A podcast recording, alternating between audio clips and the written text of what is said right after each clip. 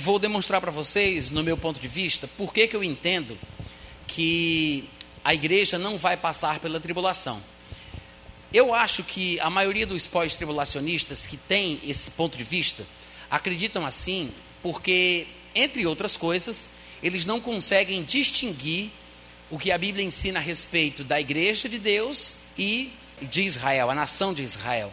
Eles confundem o que a Bíblia ensina a respeito dos judeus com aquilo que a Bíblia ensina a respeito da igreja, por falta de compreensão, talvez, da Bíblia como uma revelação progressiva.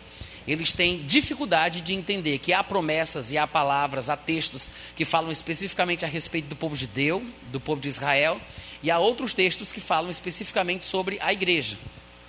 Então, por causa disso, eu quero voltar ao que eu tinha dito antes, que algumas pessoas nos criticam, a nós, os pré-tribulacionistas, porque eles dizem que nós estamos tentando fugir da tribulação, como se estivéssemos com medo de passar pela tribulação, né?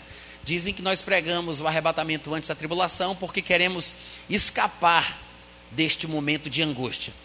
E, obviamente, seria uma tolice uma pessoa se colocar numa situação como essa, mas a razão pela qual nós ministramos que a igreja será arrebatada antes da tribulação é porque, em primeiro lugar, a Bíblia não ensina que a igreja passará por ela, e eu vou tentar deixar isso mais claro, porque afinal de contas o cristianismo é uma grande fuga, né? é um grande escape o cristianismo. Se você parar para pensar, em Mateus capítulo 3, versículo 7, está escrito: Vendo ele, porém, João Batista, vendo que muitos fariseus e saduceus vinham ao batismo, disse-lhes: Raça de víboras, quem vos induziu a fugir da ira vindoura? Então, João Batista, falando com fariseus e saduceus, que eram, na verdade, religiosos hipócritas, não eram verdadeiros diante de Deus, João Batista acreditava que, na verdade, essa ira que haveria de vir se destinava justamente a esse tipo de pessoa, então ele faz essa pergunta: quem vos induziu a fugir da ira vindoura? Mas o que isso nos mostra é que existe uma ira que há de vir, por isso ele fala que a ira é vindoura, é como se fosse um momento separado, especial, separado por Deus para que a sua ira fosse derramada sobre a terra. E de fato, os outros textos que eu vou ler ainda hoje à noite vão deixar isso bem claro. Mas ele mostra que o batismo de arrependimento que ele pregava faria com que as pessoas fossem poupadas dessa situação. Quem se arrependia e era batizado estaria se guardando do momento da ira. Por isso ele diz: Vocês vêm ao meu batismo e eu quero saber quem vos induziu a querer fugir da ira. Mas aquele que é crente, que nasceu de novo, ele já escapou dessa possibilidade de ser punido ou, ser, ou ter sobre si a ira de Deus. Todo mundo entende isso? João capítulo 3, versículo 36, está escrito: Por isso, quem crê no Filho tem a vida eterna. O que, todavia, se mantém rebelde contra o Filho, não verá a vida, mas a ira de Deus sobre ele permanece. Ou seja, quem crê no Filho tem a vida eterna. Quem se mantém rebelde contra o filho não verá a vida, mas a ira de Deus sobre ele permanece. Então, a ira de Deus, ela já está sobre os filhos da desobediência, obviamente, mas existe uma ira vindoura, como a expressão que nós lemos de Mateus, capítulo 3, versículo 7. Existe uma ira futura a se revelar neste tempo específico na história da humanidade, que é o que nós também chamamos de a tribulação ou grande tribulação, que também pode ser chamado de o dia do Senhor ou a angústia de Jacó. Existem outras expressões que estão associadas a este período específico que há de se cumprir na história da humanidade. Mas eu quero repetir a leitura de alguns versículos, como nós estamos fazendo aqui. Eu li terça-feira, li Mateus 3, li João capítulo 3, e agora eu quero ler mais uns outros que nós tínhamos lido para que nós possamos tocar o, o assunto nesta sequência. Em 1 Tessalonicenses, no capítulo 1, versículo 9 e 10, Paulo ele disse que nós nos convertemos para servirmos o Deus vivo e verdadeiro e para aguardarmos dos céus o seu Filho, a quem ele ressuscitou dentre os mortos, que é Jesus, que nos livra da ira vindoura. Veja, a mesma expressão que aparece em Mateus capítulo 3, versículo 7, quando João Batista, se dirigindo aos fariseus e saduceus, perguntou quem os havia induzido para fugirem da ira vindoura, aparece aqui. Paulo ele diz que o fato de termos nos convertido para servirmos o Deus vivo e verdadeiro e aguardarmos a Jesus do céu, faz com que nós fujamos ou escapemos dessa ira vindoura. Ele disse: Jesus, o fato de termos crido nele, nos livra da ira vindoura. Não é bom saber, gente? Que nós fomos poupados ou que nós fugimos da ira vindoura. O cristianismo é um grande escape. Fugimos do inferno, fugimos da tribulação, que é a ira de Deus que há de ser derramada. A igreja não está destinada para o derramamento da ira de Deus, que é exatamente aquilo que Paulo vai dizer no capítulo 5 de 1 Tessalonicenses, versículo 9. Porque Deus não nos destinou para a ira, mas para alcançar a salvação mediante nosso Senhor Jesus Cristo.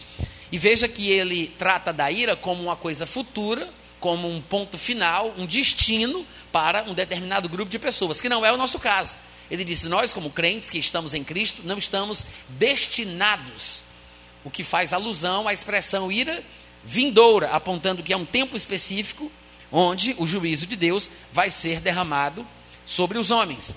Em Romanos 5, versículo 8, versículo 9, Paulo também diz: Deus prova o seu próprio amor para conosco pelo fato de Cristo ter morrido por nós, sendo nós ainda pecadores. Logo, muito mais agora, sendo justificados pelo seu sangue, seremos, uma alusão a um tempo futuro, seremos por ele salvos da ira. Quantos se alegram de terem fugido da ira de Deus? A pergunta de João Batista é muito pertinente. O arrependimento, o encontro com Cristo, o novo nascimento faz com que o cristão fuja da ira de Deus, seja liberto da possibilidade de ser punido por Deus neste tempo que vai vir. Nós somos salvos da ira, nós escapamos da ira vindoura. Nós não fomos destinados para ela. E em Romanos, capítulo 2, versículo 5, eu não me lembro se eu li esse versículo ou não, na terça-feira, mas em Romanos 2, versículo 5, Paulo ele diz: Segundo a tua dureza e coração impenitente, coração que não se arrepende, coração que não tem remorso, que não se condói dos pecados cometidos, um coração duro, impenitente, né? Segundo a tua dureza e coração impenitente, acumulas contra ti mesmo ira para o dia da ira e da revelação do justo juízo de Deus. É como se Paulo estivesse mostrando, e ele costumava fazer isso em diversos lugares onde ele expressava esse ponto de vista. É como se Paulo estivesse falando que os homens pecadores, pela sua dureza, pela sua insistência e obstinação no pecado, estão acumulando para si a, a possibilidade de serem julgados e punidos por Deus no momento em que isso for acontecer. Ele diz: Estás acumulando contra ti mesmo ira, para o dia da ira. Ele diz para o dia da ira é porque é um momento na agenda de Deus em que a ira de Deus há de ser derramada sobre a terra. É o período da grande tribulação.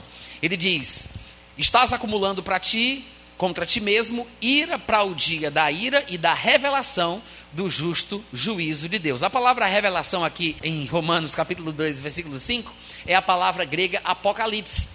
Então Paulo está literalmente dizendo: tu estás acumulando contra ti mesmo ira para o dia da ira do apocalipse do justo juízo de Deus. A manifestação, a revelação do justo juízo de Deus. E é bom que se diga, eu sei que a gente acabou de ler, mas é bom que a gente observe que a Bíblia mostra muito claramente que todo juízo de Deus é justo. Amém, gente? É por isso que ele usa a expressão o justo juízo de Deus. Não é sem razão, não é sem motivo. Nós temos inclusive aquela passagem de Romanos capítulo 13, que fala das autoridades, os magistrados, e ele cita alguns dos soldados daquela época, e ele diz que não, que não era sem motivo que o soldado, o magistrado, trazia a espada, porque ele era ministro de Deus, vingador para punir aqueles que eram desobedientes. Então, vocês devem lembrar de Romanos capítulo 13, eu acabei de citar ele aqui parcialmente, usando a expressão de Paulo de Romanos 13 para os dias de hoje, é como se Paulo estivesse dizendo: os policiais, como autoridade, ou investidos de autoridade que são, não trazem a pistola sem motivo, porque são ministros de Deus, vingadores para punir os que são desobedientes. Em outras palavras, Deus não puniria sem motivo os seus representantes, que são os magistrados e as autoridades, os policiais, que vêm com espada ou com pistola, não fazem o que fazem sem motivo. Por serem representantes de Deus, eles punem com uma razão, porque o juízo de Deus é justo. Deus não castiga sem motivo. Todo mundo entendeu isso? Amém, gente?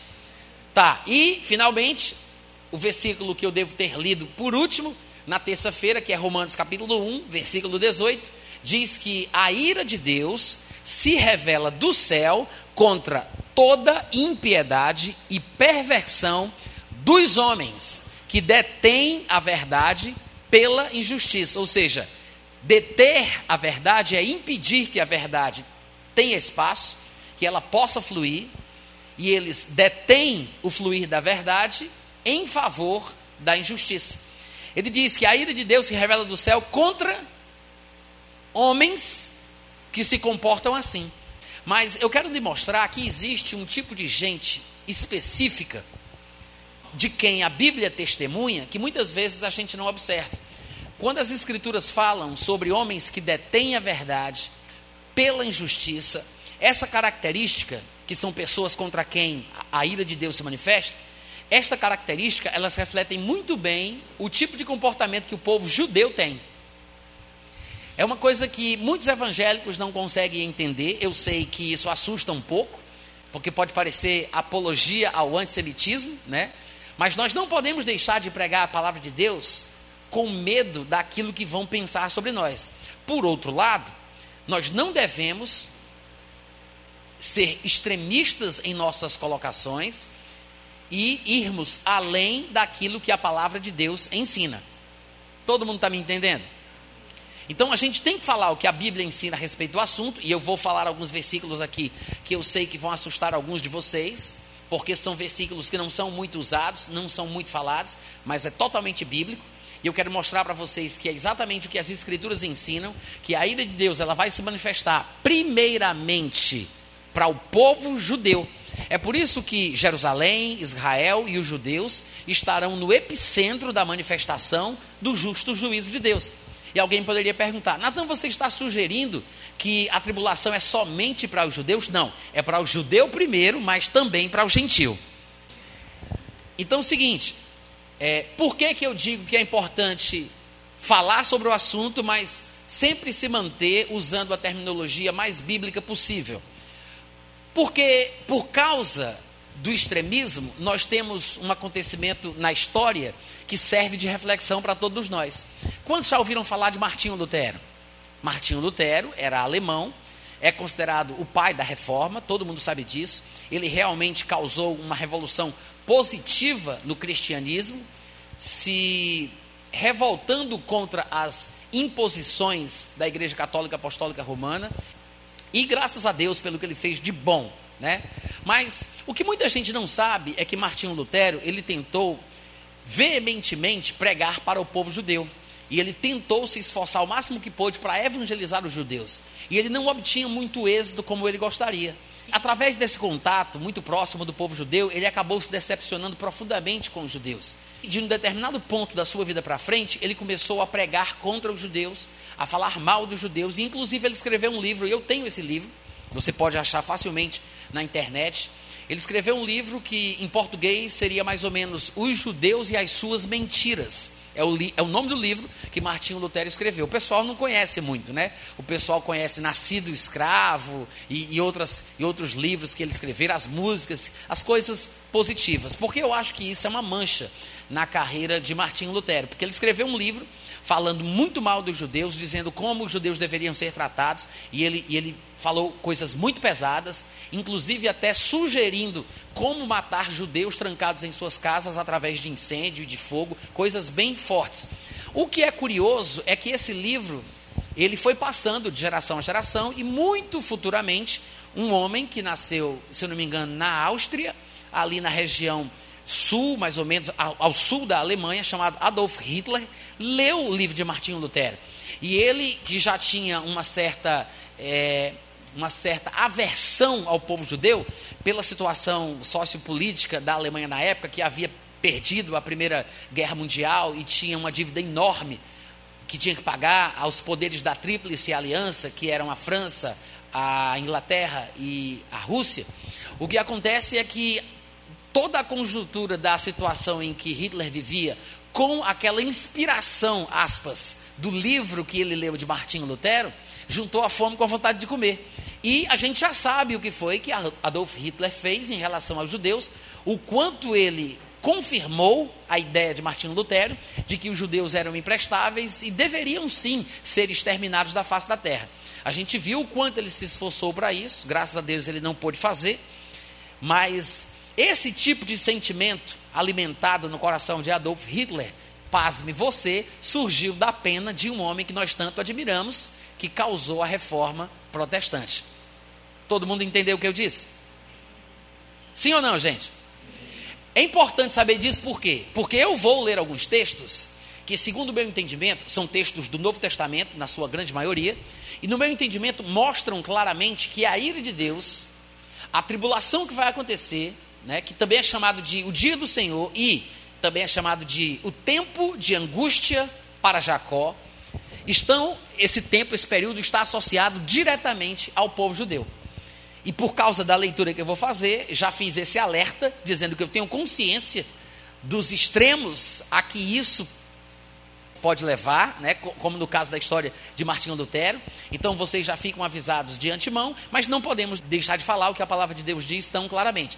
Cabe a cada um de nós manter o equilíbrio em nosso coração e não ir para os extremos, mas devemos entender que, ainda que os judeus sejam considerados inimigos por causa do evangelho, eles continuam sendo amados por causa dos patriarcas.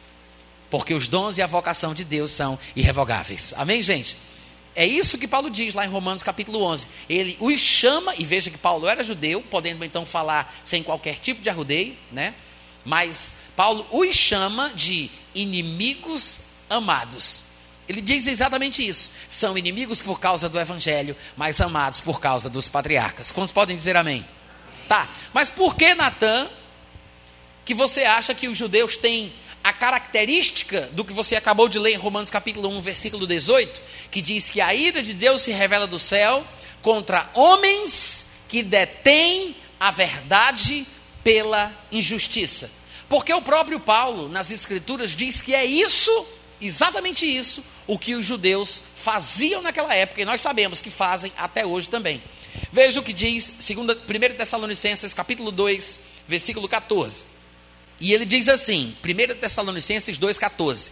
Tanto é assim, irmãos, isso Paulo escrevendo aos irmãos de Tessalônica, ele diz: Vos tornastes imitadores das igrejas de Deus existentes na Judéia. Olha aqui para mim, presta atenção.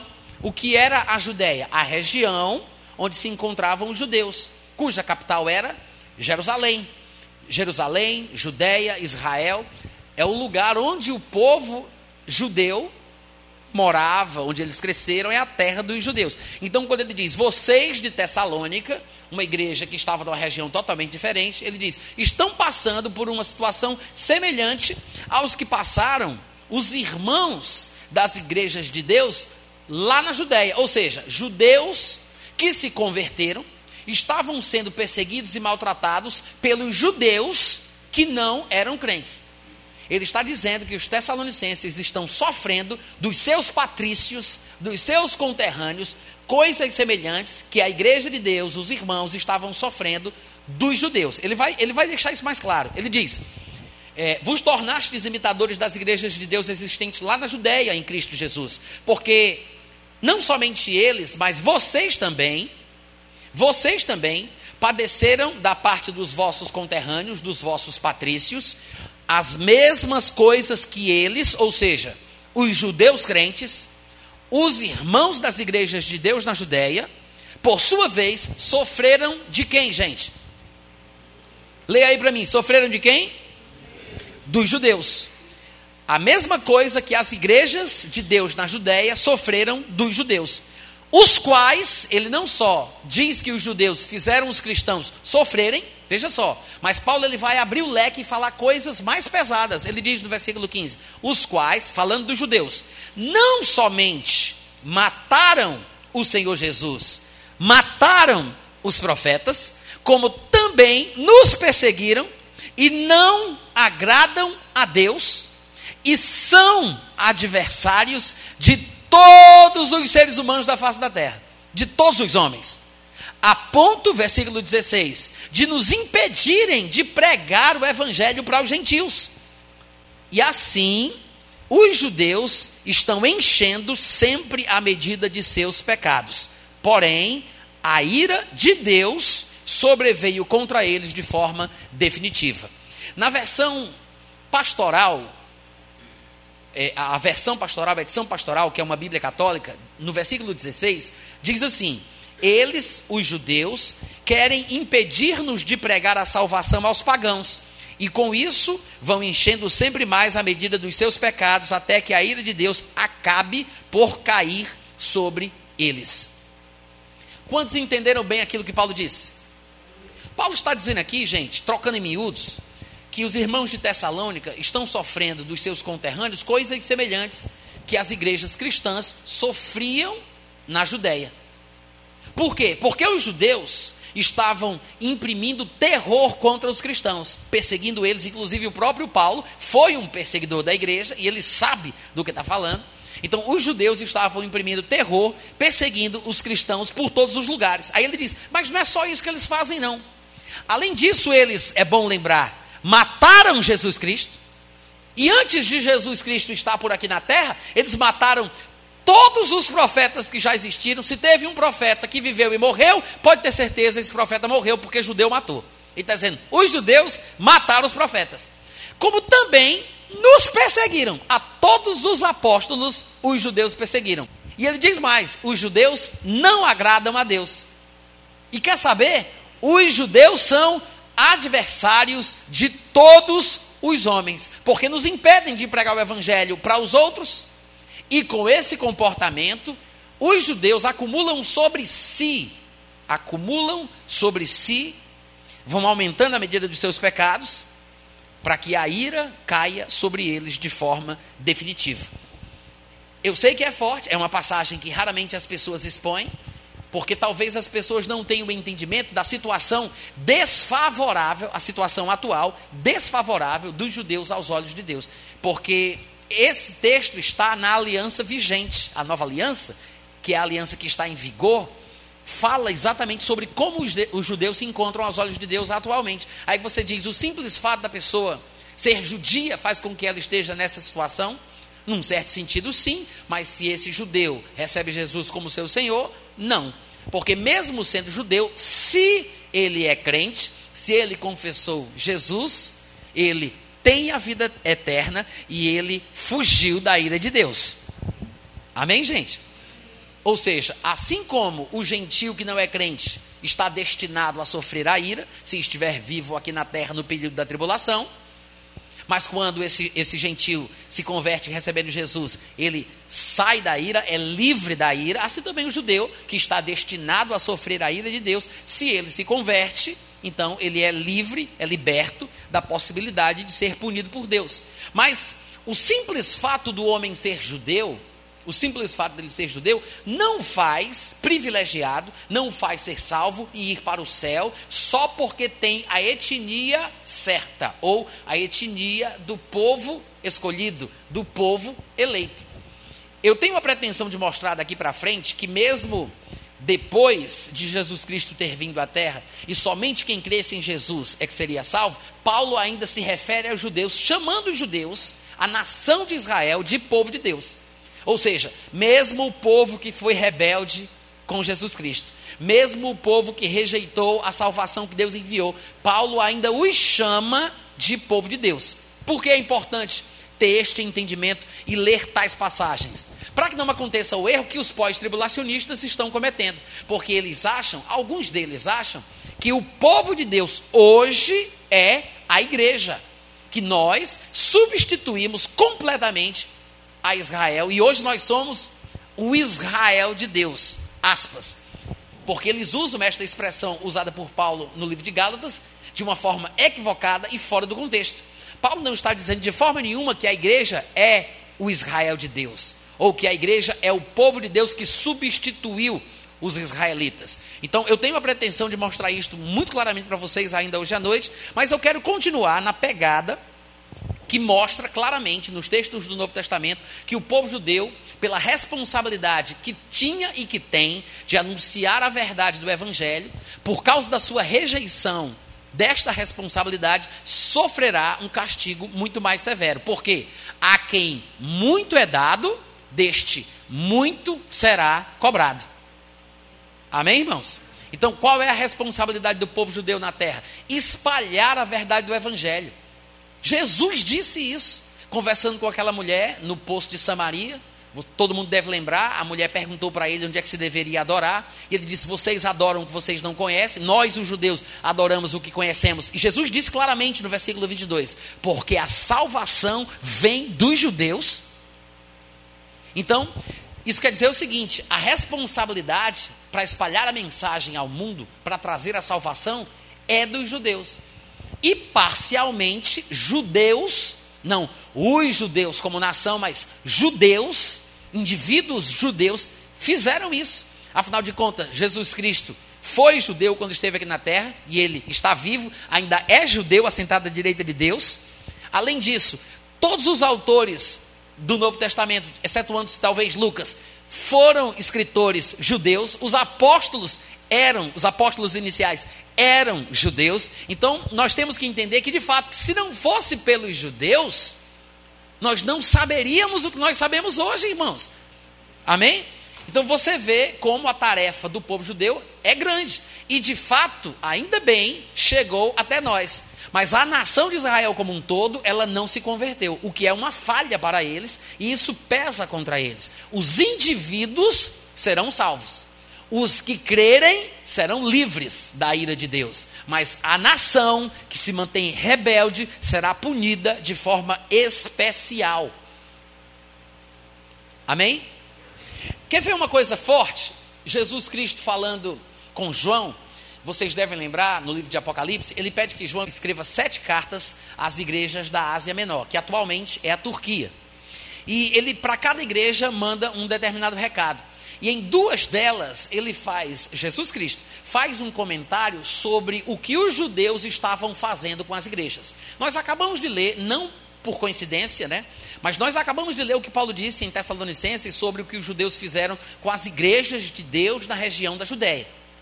E agora, Jesus Cristo, escrevendo a estas igrejas na Ásia Menor, ele dá um recado sobre o que ele pensa dos judeus que estão perseguindo a igreja. Em outras palavras, os judeus que deveriam espalhar a salvação ao mundo estavam impedindo a pregação do evangelho que promoveria esta salvação.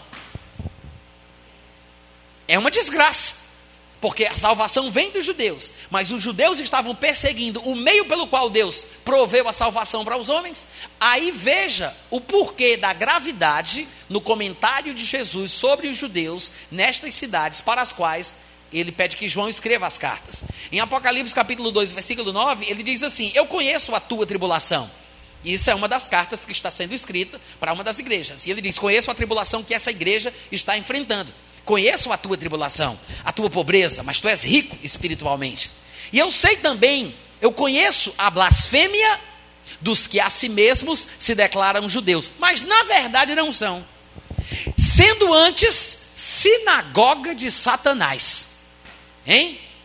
Jesus disse: Eu conheço estes blasfemadores que enchem o peito para se dizer judeus, mas na verdade não são judeus. Eles são antes é templo, sinagoga de Satanás. No capítulo 3, versículo 9, ainda de Apocalipse, ele faz um outro comentário semelhante. Ele diz: Eu farei que alguns dos que, que são da sinagoga de Satanás, desses, que a si mesmos se declaram judeus e na verdade não são, mas mentem. Eis que os farei vir e prostrar-se aos teus pés. Jesus está dizendo para a igreja que ele ama a igreja e que a igreja vai ver os que se dizem judeus, mas são sinagogas de Satanás, virem até a igreja e se prostrarem aos pés dela. Mostrando a superioridade da igreja nesta época, nesta aliança, neste tempo, em relação à nação judaica. Ou seja, para que os judeus sejam abençoados neste tempo, eles têm que receber Jesus como Senhor das suas vidas e serem integrantes do corpo de Cristo. O simples fato de ser judeu não faz com que eles sejam judeus verdadeiros como deveriam ser. Inclusive, o próprio Paulo é quem usa esse palavreado para desclassificar os judeus que estavam, na verdade, se deixando levar por Satanás. Em Romanos capítulo 9, versículo 6, ele diz: E não vamos pensar que a palavra de Deus tenha falhado, porque nem todos em Israel são de fato israelitas. Ou seja, está em linha com esse, com esse jeito de Jesus de falar. Se dizem judeus, se gabam por serem judeus, mas na verdade não são.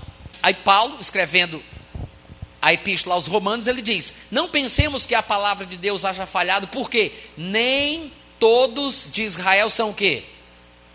De fato, israelitas. Ou seja, o simples fato de ser descendente de Abraão, fisicamente falando, né? Falando sobre a genealogia, sobre ser descendente da carne e do sangue, ele diz, o simples fato de você ter o pedigree correto, de você estar na genealogia do povo de Deus, de você ter o sangue judeu, ser, ser puro em sua etnia, fazer parte das doze tribos. O simples fato de você ser de Israel não faz de você um israelita de fato. Então, ser israelita, no ponto de vista de Paulo, é uma coisa mais profunda e mais significativa do que simplesmente ter nascido naquela nação. Existem características, particularidades, um jeito de ser que classifica essa pessoa como israelita verdadeiro ou judeu verdadeiro. Paulo, ele costumava fazer esse tipo de abordagem em diversos lugares nas suas cartas. Outro lugar onde ele fala muito semelhantemente ao que, que nós expomos aqui é Romanos capítulo 2, no versículo 28 e 29, quando ele diz assim: Porque não é judeu quem o é apenas por fora, ou seja, fisicamente, porque nasceu de pais judeus, é, é filho de hebreus, ou de alguma tribo de Israel. Ele diz: não é judeu quem o é apenas exteriormente, nem é circuncisão, a que é somente da carne. Porém, judeu de verdade, israelita de fato, é aquele que o é interiormente. E circuncisão verdadeira é aquela que é do coração, ou seja, no espírito, não segundo a letra, e cujo louvor não procede dos homens, mas de Deus. Amém, gente? O que é que Paulo quer dizer com isso? Aqui em Romanos 2, 28 e 29, estaria Paulo, por acaso, dizendo que nós que nascemos de novo é que somos os verdadeiros judeus? Claro que não. Nós não somos judeus, a não ser, claro, se houver alguém aqui que seja descendente de judeu, ainda que tenha nascido no Brasil, e possa se dizer judeu. Mas, por via de regra, de forma geral, nós brasileiros não somos judeus, mesmo que nós sejamos crentes mesmo que tenhamos nascido de novo, mesmo que estejamos na igreja. Muita gente boa interpreta Romanos 2, 28 e 29 de forma equivocada. Eu já vi pessoas usando esta passagem para defender a ideia de que a igreja é o verdadeiro Israel. E que isso aqui seria Paulo mostrando que nós é que somos os judeus de verdade. Porque judeu de verdade não são eles, judeu de verdade somos nós, como Paulo acabou de explicar. Não é isso que ele está dizendo. Ele está dizendo que um judeu, para ser judeu de verdade, ele tem que ser circuncidado, não na carne, mas no coração. O que é isso, gente? É uma figura de linguagem para falar sobre o novo nascimento. Quando Paulo queria falar sobre gentios que nasciam de novo, ele também usava é, palavras figurativas. Ele também falava de forma representativa, mas ele falava para gentios. Aqui mesmo no capítulo 2 de Romanos, se você quiser conferir, só para você observar isso, no versículo 11, ele diz: Porque para com Deus não há acepção de pessoas. E ao longo do capítulo todo, também no livro todo de Romanos, ele faz essa dobradinha o tempo inteiro. Olha aqui para mim, presta atenção. Não vai ler sem mim, olha a covardia. No capítulo 2 e ao longo de todo o livro de Romanos, ele faz a dobradinha: judeus e gentios, judeus e gentios. O tempo inteiro ele faz isso. Inclusive, aqui no capítulo 2, ele está fazendo isso repetidamente, mostrando que a punição virá para o judeu primeiro, mas também para o gentio. A glória de Deus também virá para o judeu primeiro, mas também para o gentio. Porque Deus não faz acepção de pessoas, como a gente acabou de ler. Aí ele fala no versículo 12: Assim, pois, todos os que pecaram sem lei, ou seja, é uma referência implícita ao povo gentil, que é o povo que não tem lei, porque os judeus são aqueles que receberam a lei de Moisés, os gentios são sem lei, ele diz: aos que pecaram sem lei, que são gentios, também sem lei perecerão. A todos os que com lei pecaram, uma referência implícita ao povo judeu, claro, e também aos, aos prosélitos, que são aqueles que eram gentios convertidos ao judaísmo, os que com lei pecaram, mediante lei serão julgados. Aí quando chega lá na frente, no versículo 14, ele vai dizer: Quando, pois, os gentios que não têm lei, claro, porque a lei de Moisés, que é a lei da qual ele está falando, é uma coisa dos judeus e não dos gentios. Então, quando os gentios, que não têm lei, procedem por natureza de conformidade com a lei, mesmo eles não tendo lei, estes gentios que procedem por natureza de conformidade com a lei, servem eles de lei para si mesmos. Porque estes tais mostram a norma da lei gravada em seu coração. Quanto entusiasmo. Amém, gente? Aí, olha só, qual é o erro dos intérpretes da Bíblia? Eles pegam essa passagem de Romanos 2, 14 e 15, aí o que é que eles dizem? As pessoas pensam que Paulo está falando sobre índios, ou pessoas de uma civilização muito afastada da sociedade, que nunca ouviram a pregação do Evangelho, que vão ser julgados por Deus pela sua própria consciência. Eu já vi gente pregando em cima desse texto assim, e eu já li panfletos que falavam sobre isso desta forma, baseados nesse texto. Mas Paulo não está dizendo isso. Como a gente sabe, eu acabei de ler, no finalzinho desse capítulo, lá no 28 e no 29, ele vai falar dos judeus. Mas aqui ele está falando dos gentios. Quando ele fala dos judeus, ele diz: o judeu verdadeiro não é aquele que o é apenas por fora, nem circuncisão verdadeira é aquela que o é apenas na carne. Ele diz: judeu verdadeiro é aquele que o é por dentro, falando sobre o espírito humano. Ele diz: porque a circuncisão verdadeira é aquela que acontece no coração. Aí agora ele está falando dos gentios e ele diz: quando os gentios que não têm lei, porque ele vai falar dos judeus, mas aqui ele fala dos gentios. Quando os gentios que não têm lei, a lei de Moisés, procedem por natureza de conformidade com a lei. Ele está falando de que tipo de gentio? Do gentio que recebeu Jesus como seu Senhor, que nasceu de novo independente deste gentil ter ou não a lei de Moisés, pelo fato dele ter nascido de novo, irmãos, ele tem um procedimento por natureza de conformidade com a lei. Vocês podem dizer amém de vez em quando? Então eles têm, os gentios, como no caso nós, né? Gentios que cremos, estes gentios têm, por natureza, um procedimento em conformidade com a lei. E o que é que esses gentios que vivem de conformidade com a lei, por natureza, mostram através disso? Eles mostram, irmãos, que a norma da lei certamente está gravada no coração deles. Nenhum gentil Nenhum gentil jamais conseguiria ter um procedimento por natureza de conformidade com a lei se não nascesse de novo, se não tivesse uma nova natureza, se não tivesse se tornado filho de Deus. Porque este gentil que virou crente, este gentil que nasceu de novo, ele tem no seu coração a norma da lei escrita. Aí você vai me dizer, Natan, o que é isso? Ter a norma da lei escrita no coração. É a mesma coisa que Paulo vai falar para os judeus de forma figurativa, dizendo que a verdadeira circuncisão é aquela que é do coração.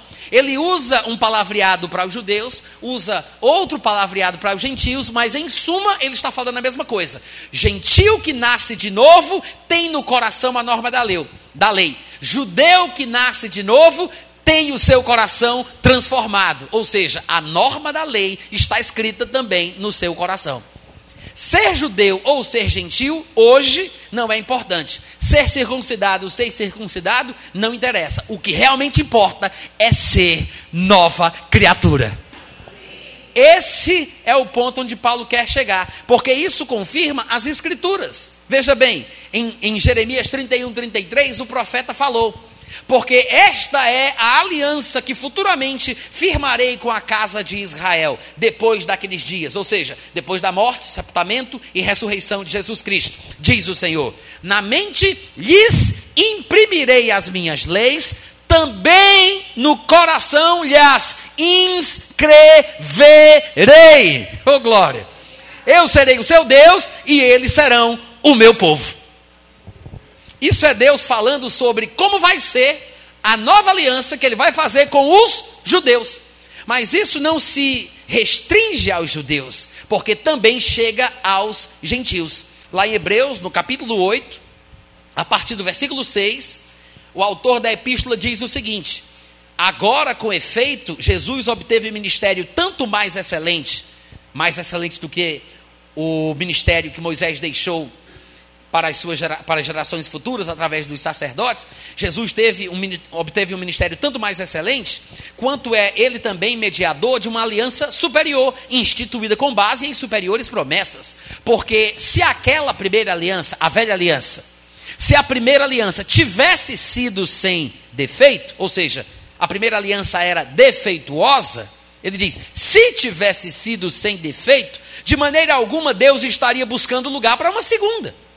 Porque com esta palavra que eu acabei de ler do livro de Jeremias, mostra que Deus queria fazer uma nova aliança, deixando implícito que a primeira era defeituosa. Ele diz, e de fato, repreendendo-os, diz: Eis aí vem dias, diz o Senhor, que eu firmarei nova aliança com a casa de Israel e com a casa de Judá não segundo a aliança que fiz com os patriarcas, com os seus antepassados, com os pais deles, no dia que os tomei pela mão para os conduzir até fora da terra do Egito, pois eles não continuaram na minha aliança e eu não atentei para eles, diz o Senhor, porque esta é a aliança que firmarei com a casa de Israel depois daqueles dias, diz o Senhor. Na sua mente imprimirei as minhas leis, também sobre o seu coração as inscreverei, eu serei o seu Deus e eles serão o meu povo. Amém, gente? Então, o que foi que aconteceu? Vindo Jesus Cristo, evangelizou paz para nós que estávamos longe e evangelizou paz para os judeus que já estavam perto. E dos dois povos, judeus e gentios, ele fez um novo homem, derrubando a parede que estava no meio, que era a inimizade. De sorte que já não há mais judeu nem gentil. Todos nós somos um em Cristo Jesus. Foi isso que ele fez. Mas o povo judeu que não recebeu Jesus, que não nasceu de novo, não está na aliança com Deus, porque a aliança passada se tornou obsoleta, antiquada, envelhecida. Há uma nova aliança em vigor. Qualquer judeu que não tenha entrado na aliança está fora dela. Quantos compreendem o que eu estou dizendo?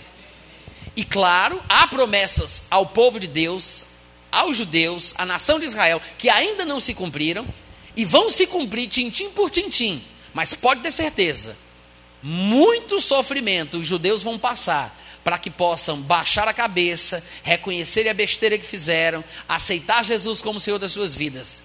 Eles vão sofrer um castigo severo da parte de Deus por causa disso.